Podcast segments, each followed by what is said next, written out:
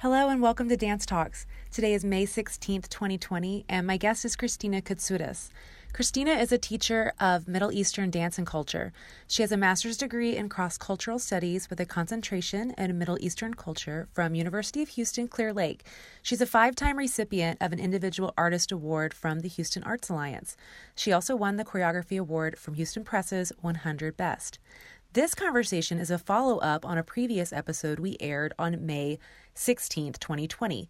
So if you haven't heard that episode, you want to pause here and go catch up.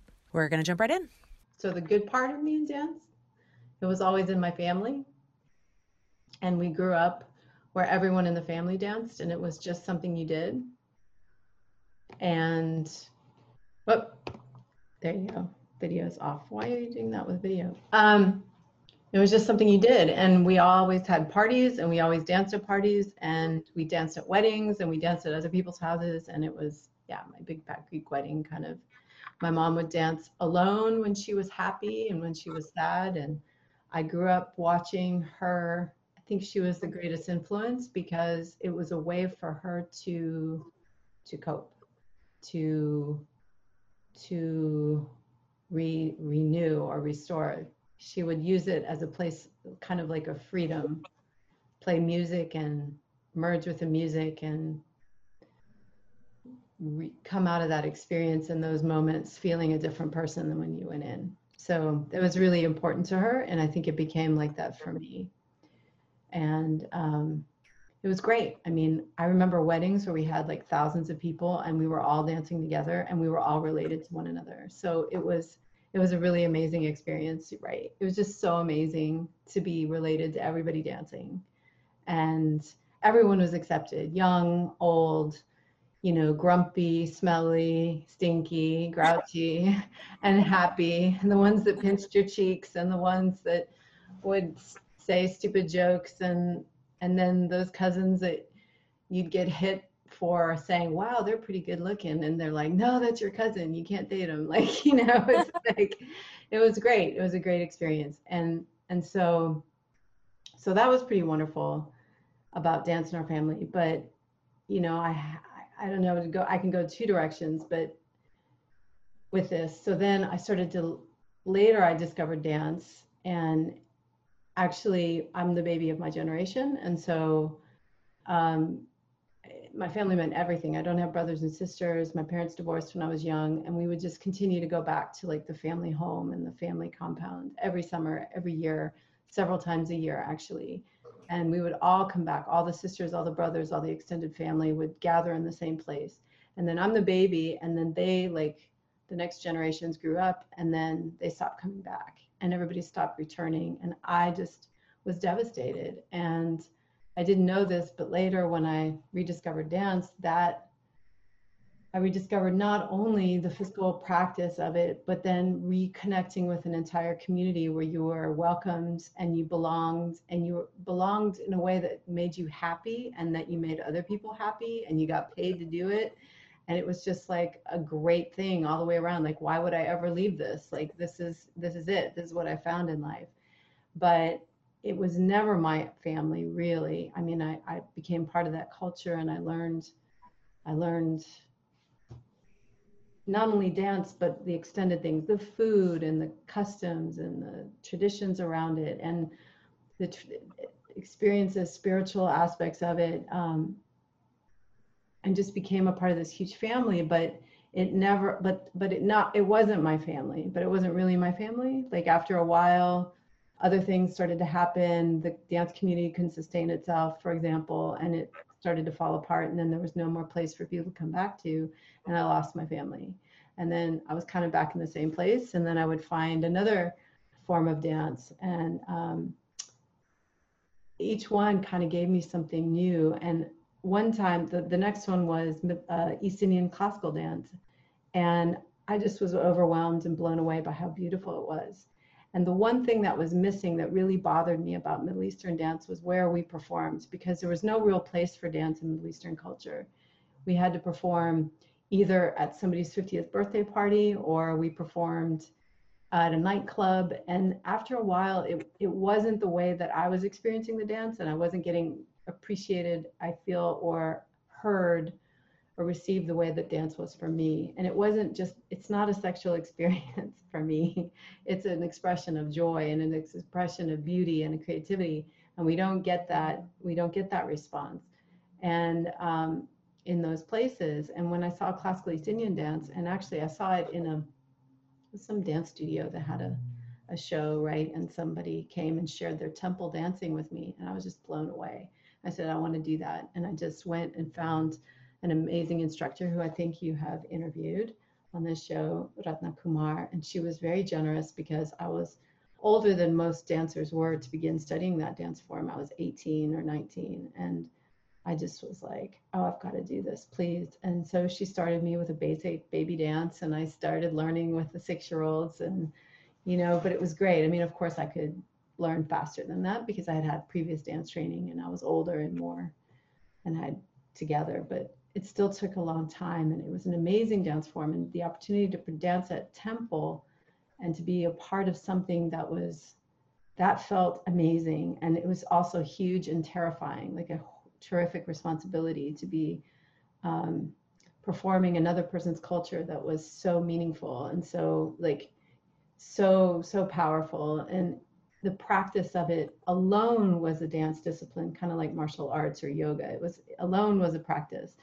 much less to try to share it with other people and do justice to your teacher and to the tradition it was it was really quite overwhelming and but it was something um, fantastic and and it became more than just the dance again. Like I started going to temple with my teachers and I started participating in ceremonies and festivals outside of just dance and participating and learning about the culture and the costume, the, the, the, the dress and the traditions. See, I started to call it a costume, but it's not, it's a dress and a tradition beyond it and started to learn about the history and it was just fantastic. And then I don't know, I like this, the further and further I went and the deeper and deeper I went into it, I realized that this deserved nothing less than complete and utter commitment if I were to carry it forward. And I realized in the depths of my soul that as much as I adored it and loved it, it wasn't who I was. It wasn't my culture. And I had to do to do my teacher justice and to do the form justice, I felt like I needed to give a complete commitment, which I couldn't. So I left and then of course it happened again like i would find another community trying to recreate that family and that whole thing again and again and again and each one of them it's like a language another language you know you, there's some beauty in a way that you can express yourself emotionally and physically that you can't do in any of the others and i feel that's just such a really i mean it's amazing that that's what you're doing andrew. When you share those cultures with other people they get to see themselves through that lens and have that opportunity which is really disappearing in this day and age to find that true tradition. It's so hard to sustain because the the life of the people that sustain that dance that sustain that tradition is altering altering considerably in this day and age you know no longer do people plow by hand and walk to the well to get water and you know have to pass by their beloved at working in the fields. Like that doesn't happen anymore. It's all over insta you know it's all over the internet and that changes it changes your body of history. It changes the way you relate. It changes the way you move physically.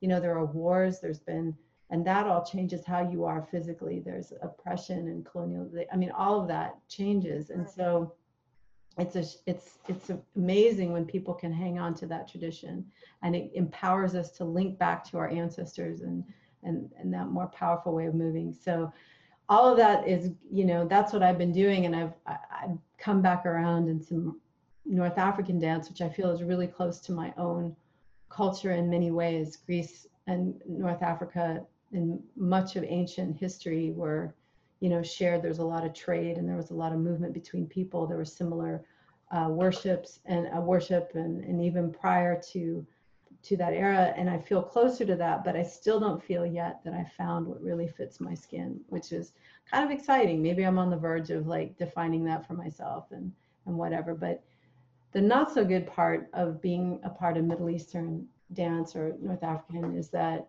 there is no place for that's the problem. That's part of the reason why I kept going in all these other cultures is there's no place for Middle Eastern dance in our culture except commercially, right? Like I talked about, there's no yes, I've I've striven with my career to put it in the theaters, and I've been blessed with opportunities to do that, or into to more respectful performing arts spaces like museums and public libraries, and to share it with children in schools and and share it as a cultural performing art. It's very hard to do that, but in some ways it doesn't belong there either because it's a it's a people's dance it belongs in our it belongs in the home it belongs in the community it belongs and it doesn't have a place anymore and it's really sad like I wish it would have a place again. It's not, you know, even when I finished my graduate degree in Egypt and um, I looked for dance there and I couldn't find it. It wasn't, not even ballet, it wasn't even visible. And I looked for, you know, there was belly dancing on the cruise ships on the Nile and maybe in some ballroom, but you had to really look for it. And it was not, there were no sign shops out there going Middle Eastern dance school, blah, blah, blah. I mean, there was no dance school so and that was of course that was over 10 years ago but still i mean i i don't know if things have really improved um, so it's sad and i know for myself I, i'll say two things about i read the the un economic report the arab states had put out and issued a report from the un on arab culture arts and culture and dance wasn't even listed as an art there it wasn't even under folklore. And this was in 2006 or 2005 when I did my graduate work. It wasn't even listed. So maybe it has changed recently, and I hope they're starting to claim it on that level. But I mean, I'll just explain to you that, I mean, yes, people know belly dancing, but those belly dancers that have become famous had to sacrifice a lot to get there. And they still have a man behind them, protecting them, supporting them financially, and protecting their reputation. And the only time you receive that respect is when you make it like a mega superstar. You have to be a film star. You have to be on the scale of an international star. Otherwise, it's extraordinarily difficult. And there's still not really that latent respect. You're kind of given that, oh, you're a dancer, you know, that's what you do. Meaning, not even a professional dancer or artist like a stripper or someone who works as a prostitute. And sadly enough, my own father, who was raised in Egypt, um, born and raised in Egypt, and that's how everything got in my family. That's how he viewed it. And actually, when he found out I was a professional dancer and I started teaching at 16, I had started dancing at 14 and performing at 16. And I think it was when I was 18, I got an official letter saying he had disowned me because of that, like amongst other reasons. So we didn't talk about it. I mean, he got over it. I know that that, you know, that's what a dad does, but it was very hurtful. And I'm and I'm sure that I'm, I'm not the only one. There are worse cases where dancers in Egypt, if you look at the documentary, the dancers of Cairo, dancers who would get abused. Like as soon as their family find out, they'd put cigarettes out on the dancers or they'd chuck them out of the house and say, that's it, you're on your own. And all they did was study dance. So I don't, I know like that's, there's, there's this so it's been so divorced from its spirit that it is because it's such an inherently spiritual art form and that it embodies not not the consumption part of sexuality but the real life-giving part of sexuality the real joyfulness and the fertility like that's in flamenco that's in african dance it's in all these beautiful forms. That is what is so threatening i think about it. And i think that's why it's gotten divorced from it. And my hope is that one day it returns, you know, to it. So that's that's my thing. But I, I mean, we've all suffered for it, right? I mean, you what is that? You have to suffer for your art or something, but I don't know. Yeah, I mean. So you mentioned that you think that the dance should really it's a thing of the home. It happens in the home. Yeah. And on April 25th, 2020, we had a dance marathon and you provided three hours of programming where you led us in our home, from your home to our home, yeah. through various regional dances. It was a blast. Um, how did you feel about it? You know, I mean, I felt great, but it was, it was one of the hardest performances I think I've ever done because people weren't gathered around. So my personal experience was I felt like I'd have to magnify my energy 10 times. I was trying to reach through everybody's computer to reach their heart and kind of turned it up like 50, 50 times the volume I would normally do, probably in a theater, where I could easily feel the presence much more easily. For some reason, it was more challenging. I don't know why. And it was just, ah, like, ah, like you have all this great energy build up and you want to hug people and you want that energy to just rebound. And instead, it was just like, I'm alone in my house. but, but but I'm not alone. But I'm alone. But I'm not alone. But I'm alone. But I'm not alone. And it's so weird. Uh-huh. It's just a weird. I don't know. I'm trying to describe to you the the experience, but it was. Cool. I mean, and I and I appreciate the opportunity because otherwise people might never have, right, gotten to see it. Maybe it was something, right. something different. I mean, I'm definitely grateful for Zoom and the internet now because actually it's brought out my students are starting to come back. Like, great. All my students are like now spread out across the country, and now I'm getting California, Georgia, you know, Michigan, Seattle. Where else are they? Utah.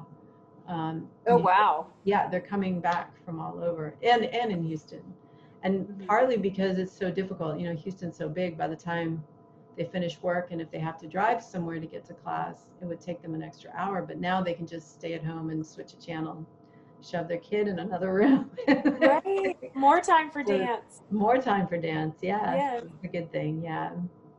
So your class, I mean, it wasn't just a class, it was a performance demonstration and follow along. Yeah. Um, very detailed. I mean, I learned so much and uh, got a good workout too uh, it was the one class that my little four year old really gravitated to.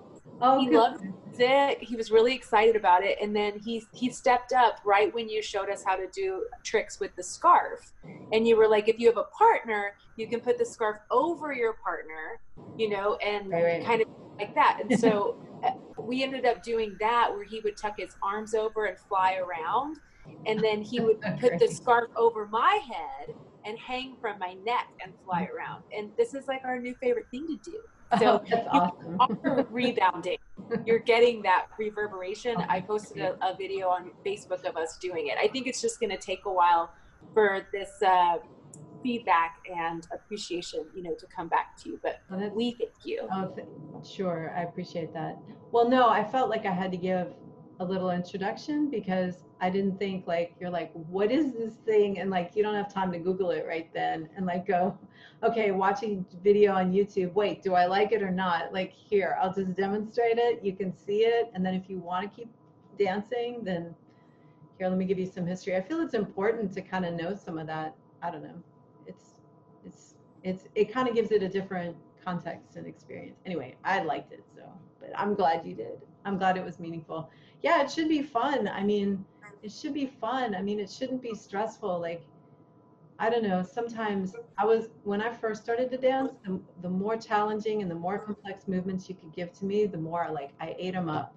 And as I've gotten, and then there came a point where I just abandoned all that and I went, you know, I just want, I forgot, you know, I stopped being fun anymore. And it's like, you know, dance doesn't have to be complex to be fun and to be meaningful. In fact, it's even, I was told by a really, someone as a dance teacher that I really revere, um, Alayla Gamal, that sometimes the simplest dances are the ones that just penetrate your heart the most and like you'll remember them and and and it's um you know that's that's critical of cultural dance that the you know people dismiss it oh it's easy well yeah it's supposed to be easy because there's supposed to be a lot of people dancing it and the hard part is keeping all those people together and you know as someone who has to coordinate right. moving parts to a show like yeah. getting them to do all the same thing at the same or at the right time at the same place and have that moving as one person and that's what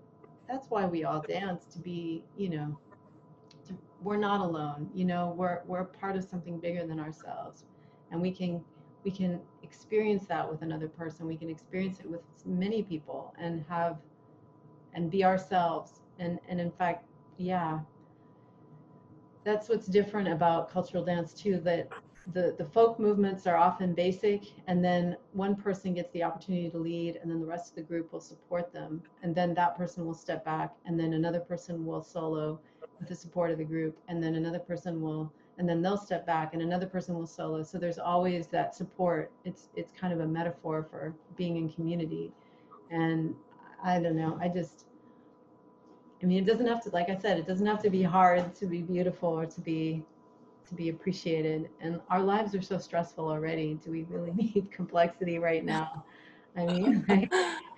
Right. I don't know but i'm glad that you like them yeah, dance should be fun. Some of those uh, games have actually um, in Greece, some of the games like you were mentioning with the scarf and everything, we have children's games that actually were rituals from old ancient dances that got turned into like kids games and stuff that I'm learning about. So yeah, it's pretty fun. That's what I want to do. Yeah. Cute. Cool. Yeah, I mean that was a blast. The marathon was a blast. I was pretty exhausted. I can't believe I used to do three kickboxing classes back to back, and I used to teach them. I was like, oh my god. You did a lot, and it was really fast. Yeah. Mm-hmm. Cool. Well, that's what the actually the dance forms are fast. That's Mm-hmm. yeah. That's just the thing. It's pretty high powered. Yeah, my students right now are just like, are you kidding me? Are you kidding me? Is this what we have to do for an hour? I said, see, I said, we just have to do this like all day long. You don't need a gym. You just dance and you just have Mhm. fun. So yeah, um, we did Algerian Kabyle, Tunisian Bedouin, and Moroccan Shekhat, or the, uh, yeah, dance. So I loved hearing the different music throughout the day, not only from you, Yeah, yeah. but African music and samba. And just every time I turned on the marathon, I was taken somewhere else. It was really fun. didn't you have somebody at like one o'clock in the morning do Filipino um, dance? I'm trying to remember. Yeah, I wish I had made that one. He was from Mozambique. Mozambique. Mm-hmm. And there was Mhm. another one. Yeah. That's so amazing. See, and like Yeah. without the internet, like although it's kind of weird to have dance on the internet, like it's not Mhm. exactly the definition, but it's amazing that you connect with people in live time on the other side of the world. Like that's amazing. Right. I mean, to think that somebody was in Mozambique and we could see them in Houston is crazy to me. Like Yeah. His connection wasn't quite strong enough. So a friend in Paris uh, patched him in on WhatsApp and held his phone up to the Oh, that's amazing. So it was like a picture in picture thing going on. Uh, but you know, we don't want to leave anybody out and you know, whatever it takes. So what we did for the dance marathon, just for our listeners to know, was we hosted 24 hours straight. Um, each hour was led by a different dancer. Um, lots of different styles. It wasn't like we were filling in blanks. It was just whoever wanted to do it. And then um, it was all in Central Daylight Time. So that was our time in Houston, and it was just on April 25th. Um, what's coming up, there's going to be a celebration of Frankie Manning's birthday on Tuesday, May 26th. They're going to do a Shim Sham relay. Um, this is the Frankie Manning Foundation. And what's fun about this is they're doing it at 8 o'clock your time, whatever your time is. You do the dance, you post it with your hashtag Shim Sham Relay and hashtag Happy Birthday Frankie Manning. And so as the globe turns, it will this relay will wave, you know, from from one time zone to the next. So that's going to be really fun to watch too. That's gonna be fun. So what is Shim Sham? Is It's that a tap dance. tap tap? Okay. hmm Yeah, it was um, created by Leonard Reed and his uh, teammate in uh, 1932, and it became just like a one of those things you do at the end of a tap show. Like everybody knows it. hmm And then the Lindy Hop community will always do it like once a night. It's a line dance. It's gonna be fun. That's gonna Yeah. be so fun. That's gonna be so fun. Yeah. It's just it's nice to see into people's lives and to get that intimacy with them and it's um, you know when we talked last time about going to the middle east and how you don't really see dance because it's in the homes i mean this is a whole new genre it's a whole new experience where I didn't have to. If I went there, I couldn't get in because I wouldn't know you. Right. Um, and if I stay in my home, but we somehow connect, I end up inside your home. Right. Did not see that coming. But it's really cool, and you get to see a whole new side of people's culture and lives that, you know, you don't you don't see when you travel. Right. Right. Yeah. It's um it does feel weird. Like I I don't know. I know that everything is back to normal like in our city, but I don't know. I'm not comfortable yet. I'm not comfortable renormalizing now. So and I still don't feel I don't think things are over, but I don't think it's time to like I think we did we talk about that last time? I mean, a big theater performance just doesn't seem like performing or having big shows just doesn't seem like the thing to do right now. I just yeah. I can't imagine. I appreciate it when I see all the podcasts that are coming out on YouTube from people's homes and they're still trying to do their daily show or whatever and it's just informal and it's yeah because I mean there's nothing else to do and it, it doesn't with so much happening in the world and so much tragedy that it doesn't seem it doesn't seem right it yeah and it's good you know so maybe some good things are coming out of it i mean about returning dance to its grassroots and i hear people are thinking about returning to work from home more maybe dance will go back to being more of a thing that's included in life i think when dance stops becoming part of our lives we've really I know there's this movement that says that dance isn't really, I don't know, there's this new movement. It became part of, is it postmodern, maybe? The thing about culture not being related to a body.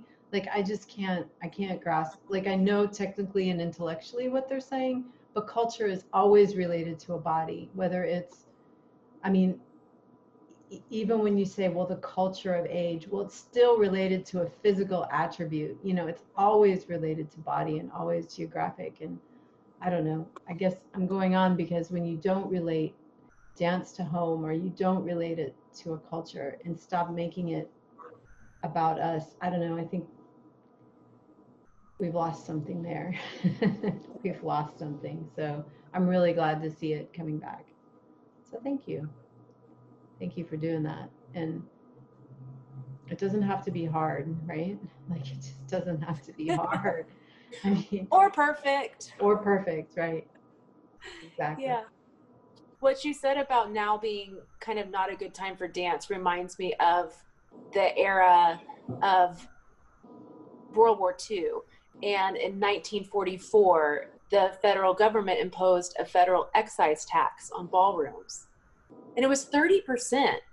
I can't imagine how much ballrooms were profiting at that time, but I would imagine Hi. maybe not even 30%. Right. So, um, as you know, so many men were drafted and, and off fighting. Um, what the culture did here was the ballroom managers just filled in the dance floor with tables and chairs. They put up no dancing signs, and I heard from Norma Miller that Charlie Parker just walked out on stage solo, turned to face the no dancing sign, back to the audience, and out came cool jazz. Yeah. And it's like we don't want people to dance. And if you dance, you're out of here. And so the culture changed so much. And, you know, it just wasn't a time for dance. It's like, it makes sense too that there was like a little bit of more, I don't know, just contemplative and relaxing um, sounds and uh, you know maybe you were maybe you were kind of grooving a little bit but you know it wasn't the same um, ex- life wasn't the same by 1944 than in 1926 when the first ballroom opened. It just wasn't the same spirit you know there wasn't it had gone from renaissance to world war. And um, that there's you know we talked about the tax last time we spoke and how it kind of still lingers in licensing fees. Um, but I think you know I just think that the, the whole culture of like learning dance and performing it on the stage um, developed in I don't know if it was in that absence, but um, kind of as a counterpoint. Like it didn't, it was no longer happening socially. And it ended up being something you study and you get so good at it, you can perform it. Right. Becomes a profession, segregation as a, as a spe- specialized task rather than something that everybody does. Yeah. Right. Right.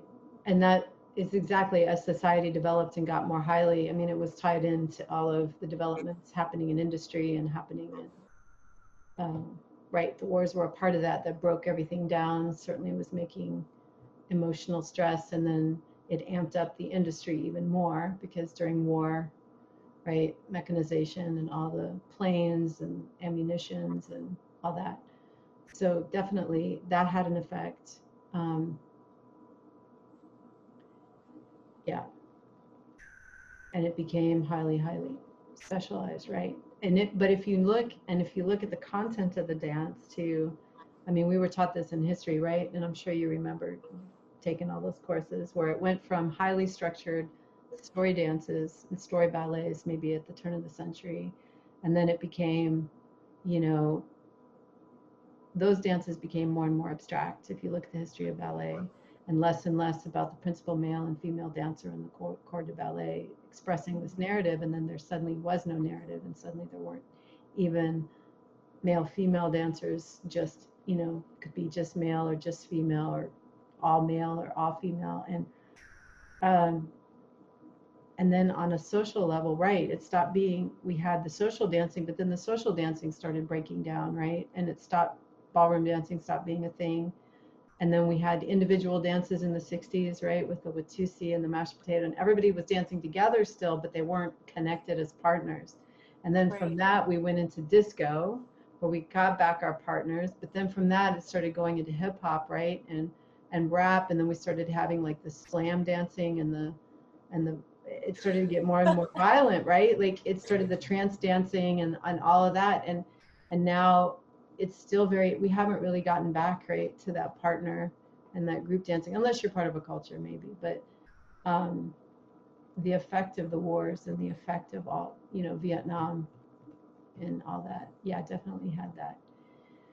And now what i'm seeing at the parks are social distancing um, dance practices interesting okay yeah so little groups spread out. I mean, they're going to be right alongside, you know, people who are running up and down the hill with their trainer all spread out. Oh, right. But everybody just, you know, the new formation is uh, at least six feet apart.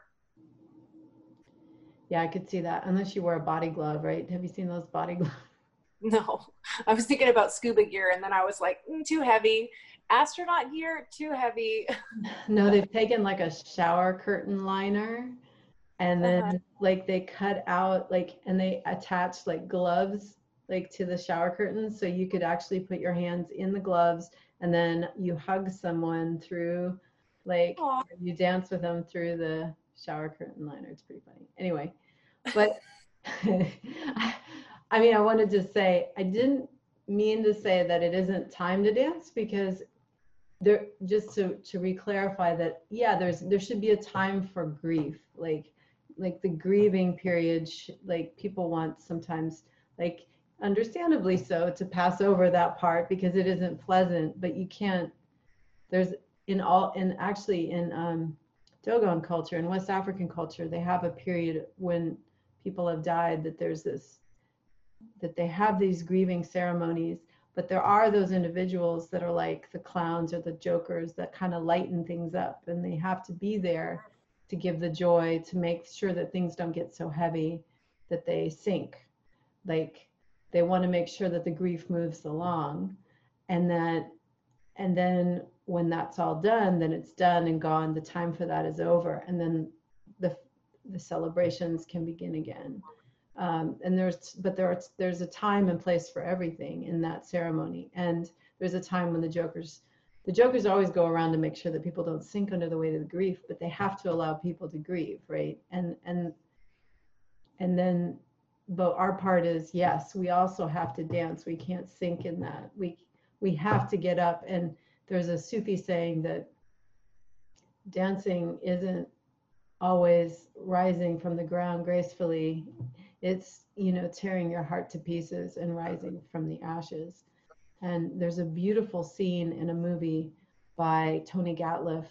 Those of you i don't in the cultural world he was revered because he made a beautiful kind of documentary about dance and music and on the romani trail and the development of dance as it's influenced from india through egypt through um, uh, through back through Romania and then across into Spain, um, and how the Romani people, the traveling people, often called gypsies, you know, had an influence on all the different cultures, cultural traditions. He, he, oh yeah, Turkey was also covered. Anyway, he made a movie especially about the Romani people, and he showed this one scene. And the reason why I'm, I'm, there's this one scene where uh, a gentleman finds out that his best friend has died, and it shows with tears coming out of his eyes and his his son plays music on the violin and he's singing and dancing on the grave. And and that's what we have you know there's this he pours him a glass of his favorite whiskey and he lights you know the man who has passed on he lights some cigarettes for him and puts them in the dirt and pours a drink into the dirt for him. And then, yeah and then he starts his with tears just pouring down his face he starts dancing on the grave. And it's one of the most beautiful scenes and it's anyone who's kind of had those moments knows how hard that is you know to do that you but you have to do that because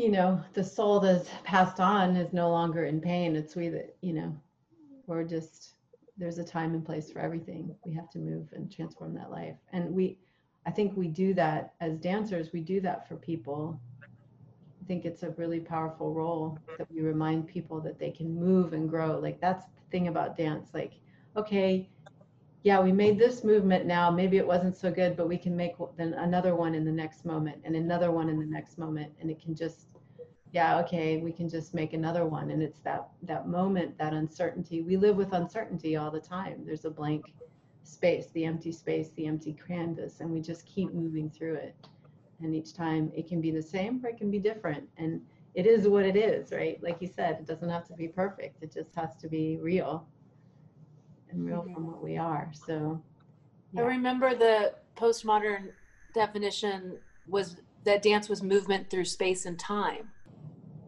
And when you're really in the moment you're you are going from that moment to the next moment. So so much of performing is dance is often like going over the same move. Not to say you're not refining it, but it's like, you know, you got to learn it and you got to get it uh, almost like you're a part of the assembly. Right. And it's not coming just out of the blue and with going with the flow. Um, and what, the way you're describing cultural dance is, um, you know, it's just, it's just different. It's, um, it's like in the present Right. It's so I would equate it to learning how to how to to write when or like how to use the the computer, right? Like there's a period of time you spend learning the keyboard and where your fingers should go and then after a while you master where your fingers go and you no longer think about what you're typing but what you actually have to type and that mm-hmm. and that's where um, at least my personal aesthetic like I I was caught up for a while in just mastering the typing and and that and or or playing an instrument is the same way right? Like we can always refine that but at some point you have to just stop and go okay what do i want to say with this? And and that is what i feel and no one everyone had that's the beauty of it. Everybody has something unique to say. Like you don't have to be a masterful typist, you know, but you do have to be, I think everyone has that artist inside. I have that saying, it isn't that every artist was a special kind of man, but every man was a special kind of artist. And that spirit, right, to come out. Yeah. Mm-hmm. And right, and, and in the group, people were comfortable with just they had that basic they had the keyboard down like we all knew the same words and we would say that but then what somebody would do at the beginning they would say their piece and then you know that would be supported and then move on yeah it's a great experience and, Mhm. when we talk about postmodernism coming out of the war and you know persisting to today as almost a cultural dance i mean it's it's done um, by people who are members of a culture uh, whether they're from north america or asia or wherever they can they can dance like that and i'm not saying it's all prescriptive i understand there's like people who do it improvisationally too um, what I see as kind of what's now uh, when I think about is it time for dance? Um, I think we've been experienced so much globalization. And so this idea of cultural dance has really come out of, you know, the technology and um, not just with um, computers and devices, but I mean, airplanes too. Just being able to um, for the most part, experience world peace and travel, and um, and then just being able to see. And now that we're at this point um, where we've gotten a glimpse of what it's like to share with people through Google Meet and Zoom, um, where will we go with that? Um, you can you can keep exploring those cultures, and um, I feel like that context is really enticing to me because it's uh, i mean not only is the commute fantastic compared to having to get on a plane um, it's affordable um, but also it's comfortable to be home and I'm, I, I appreciate that you had to learn the customs and the greetings and the cuisine when you explore different cultures uh, that also i feel like can be um, a bit puzzling or intimidating. It's like not just to say I'm going to go to a, a, foreign cultures dance class like across town. It's like going to a dance class. Period. Like I don't know what it is. It's always. It's not like you just go to the gym, you know, and everybody's just at the gym. It's like no, there's going to be hand signs and a way to do things and I don't know what to wear and you know knowing that kind of stuff in advance by looking at you know website and pictures and you're like oh okay this is what that that's what that's this group is going to be like so you know you can kind of prep yourself a little bit um, but yeah i think we're on the verge of just so much more uh, cross pollination and sharing yeah it's so funny because absolutely and it's so funny. I mean, so every form that I've studied, the one thing that comes to mind about that is that it's, I see it going as a direction, maybe both ways, where people come up with their own individual interpretation or understanding, either personal voice, if you will, of something. But I hope also people can collectively come together and that that tradition of dance somehow remains. Uh, new traditions can be born with that, or or old ones just maintained and you know expanded. Perhaps like Lindy Hop will become the new, you know, cultural dance of the U.S. or you know swing dance, you know, on a wide scale, salsa, perhaps. I mean, because it's there is something really awesome when everybody, you know, it's it's wonderful to see individual expression and that because that you know and then that would rebound into the culture right like hopefully mm-hmm. it will like you say cross pollinate because one thing you know people don't realize in cultural dance i, I kind of tried to talk about that that it was formed like the cultural arts were formed in a specific region over a specific body of land and that those rhythms of the music are from the rhythms of the people actually living and working in that land and that you know those rhythms are encoded in that music their footsteps are encoded you know the the musical instruments were made from the trees or from the animals that were living on that particular part of the land and that they create this voice literally of those people. And the dress that people wear is again harvested from the plant you know the colors are from the dyes or from the animal you know everything is fashioned from the land which is actually no longer happening right? Because now we have products made and shipped from all over. And in some cases there are improvements. I mean you know certainly drum heads made of plastic never have to depend on the humidity and on the heat of the thing to have the tone and you have to hold them over a fire. But at the same time you also lose a particular tone and the particular quality of the sound that had from mm-hmm. that natural thing. So you yeah. know, there, there's value to both.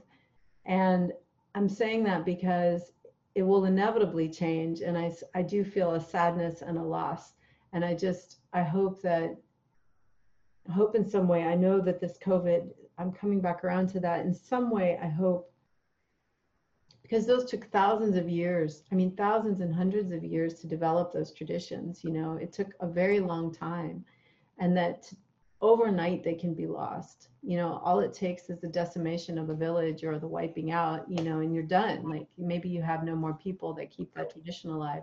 Entire species are disappearing, and so it would be a great loss. Part of me, I my heart just I love those traditions. At the same time, we need to I know they need to be relevant. You know, they need to to be relevant to our modern age. And I I don't you know, perhaps those that can maintain that whatever that is, keep that message alive, but maybe in the new language, maybe that's how they'll survive. Like I don't know how to explain what I'm I'm trying to say because you don't want to part of what's difficult about the cultural dance, I don't know if we talked about this at all, but certainly the practices and the institutions that teach cultural art, like I know for a fact music and dance, like in India, and um, we don't have those institutions that I know of in the Middle East. It's always been a private thing. Um, but the dance schools and everything, and, and certainly martial arts, and I don't, in the Far East and in India, that it's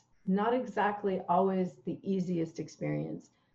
Um, meaning not only physically challenging, possibly to the point of, a, of what we might call abuse today, you know, like it's very challenging, like abuse of authority, abuse, physical exhaustion, emotional exhaustion um, from the process, not exactly the healthiest way to learn. Um, practices that might actually damage the physical body because of the, the, the the impact of the body on certain materials where you rehearse and where you practice.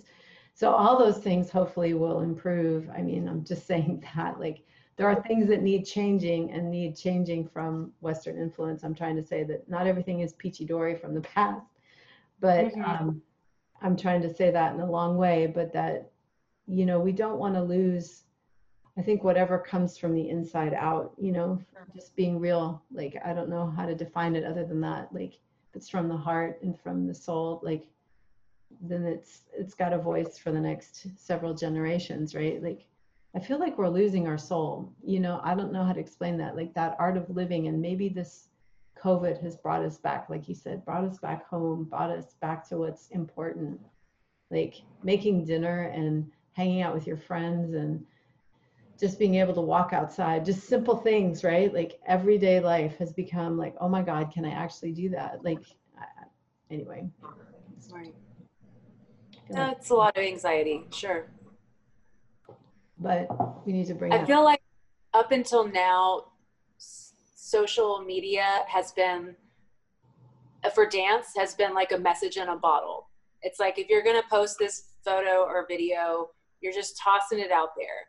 Like who knows where it's going right and with the new leap onto video chats and group chats it's like there it's no longer a message in a bottle it's like a cruise ship or something like we're all doing it together it's really cool it it's cool. uh yeah it's really live and um i'm just open to it like uh i think it sounds I'm not sure, you know, what's next, but I like to see um, what people are doing. Last night, Susanna Collins and Gonzalo Andre did a virtual tango cafe.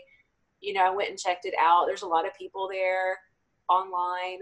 you know, hanging out. And so, you know, we all got to watch them perform, make requests.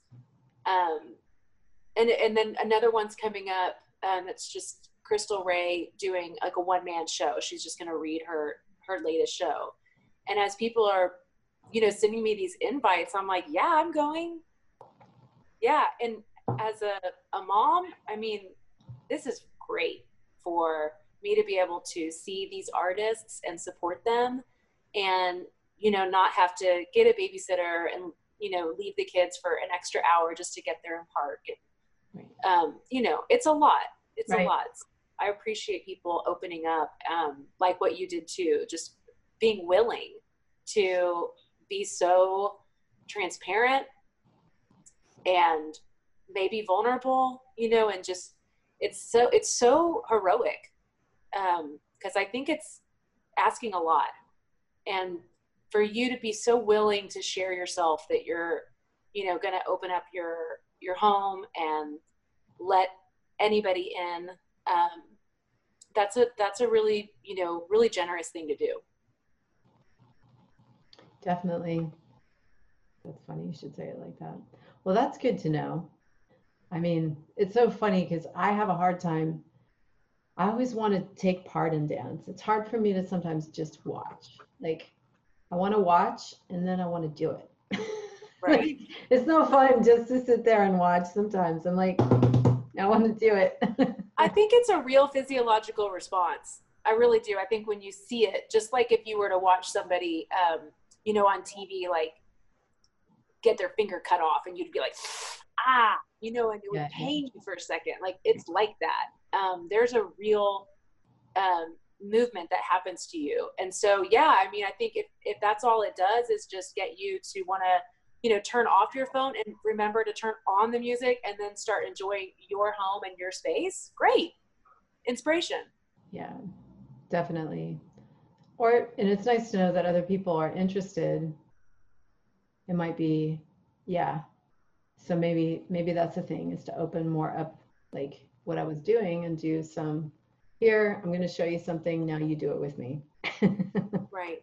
Because and there's so many people who are not who are not capable, who are too old or they're disabled or they cannot afford to go get this kind of inspiration or um, connection. Mm-hmm.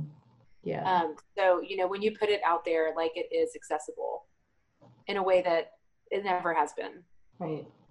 I mean, Miller Outdoor Theater is an incredible venue, but not everybody can afford the bus fare. And it's hard to see sometimes. Because if you yeah. sit far away, yeah. I wish they put I wish they put like video cameras so people in the back could actually see the the stage. Oh yeah. Yeah, they do that at big conventions, right? Those like uh, live uh, kind of feedback cameras. Yeah. They're awesome just so they can well in big rock concerts sure. Right. They have them at the stadiums and things and right.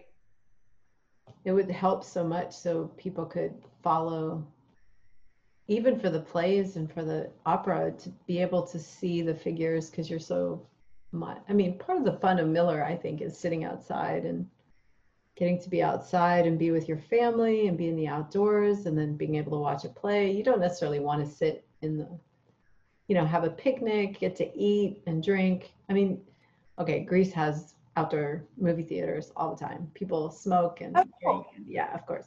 So, but here there's no such place you could do that except for Miller. And so, yeah, it would be really nice if they could actually make it visible. but I mean, it's audible, which is great. Like, I guess that's, you know, I can hear the opera down by the river. So, I mean, I could always sit there. I don't have to see it, but yeah. Right. If it's a thing. But yeah, that's an idea. I didn't even think about that, but I'm trying to think of a new, some other kind of format, maybe inclusive of, yeah, some of the literature that goes with the dance and presenting and inclusive of more people. Yeah, I'm just thinking out, trying to think outside the box. And in fact, today I was actually reviewing some past pieces and going, you know, I need to finish those. I have mm-hmm. clips of me in studio, and I was thinking, oh my God, I need to set that on a, I need to set that on people because it's really awesome. It was really good. I need to work this bit differently. You know how you work. When you like, it's like, I like this, I don't like that. That didn't work. That does work. But now I want like a big group of people. That's what's really difficult about this is sometimes finding the people. But now that they're home and they have time, maybe I can find a few of them and get them started. Yeah. The only I you know I resisted teaching on the internet and I did it for a long time because it's but all of these students okay caveat were my students before so I've seen them in class for long lengths of time. The only thing I kind of hesitate is if I've had a I don't have a student I haven't had a student previously and then I see them on Zoom and then it's that's a challenge because I don't want them, I can't really see, I can kind of see what they're doing and I give them feedback as much as I can in real time. But it's, I just don't want people to make mistakes that then later they keep repeating, right? And then it becomes, Oh, right? I know. Yeah, yeah, yeah. I've heard it all before. Um, I feel like at this time, like anything's better than nothing. Like it's all better than nothing. Right. And the idea that we're backtracking, like, mm, I mean, that we just have to hope for the best. Yeah, not that they're backtracking. I just, Well, and if I- they I- learn yeah. ingrained bad habits, yeah, right, right. Yeah. that's annoying. But you know, let's just hope for the best, and um, we'll sort it out later. all my students have done it. I'm not saying that they've done it, but I've, Mhm. I, I know them from before. So I'm like, you know, I already know, okay, don't do that. Like, like Right. I know what you want to do. Don't do that. And so I make sure like when watching them that, yeah, so that's, that's great. But yeah, I'm, there is so much back and forth in teaching. Yeah. Uh, I just made an instructional video of like what I would normally teach in my first hour, and it took 12 minutes. And it's like the other, the whole rest of the time is just, you know, waiting and watching and praising and little pointers here and there. but the actual technique only took 12 minutes. It'll, I mean, I'm only teaching for 12 minutes. Yeah. So when you really think about that connection that we have with our students, it's like, whoa, Wow. you know that's the part when yeah when we're just going going going um, it's not the same but with with i think with video chat you know there's some there's definitely some Yeah. um, preparing a little something in advance for them to maybe practice and go through so that you can spend more time looking at them right. giving taking turns Right. Yeah. yeah That's the theory anyway. That's the, maybe i don't know yeah well, right. That's actually that's that's the structure. I warm them up, you know, I demonstrate. Now I figured out how to use the sound. And then right. how are you doing sound How, oh, with original sound.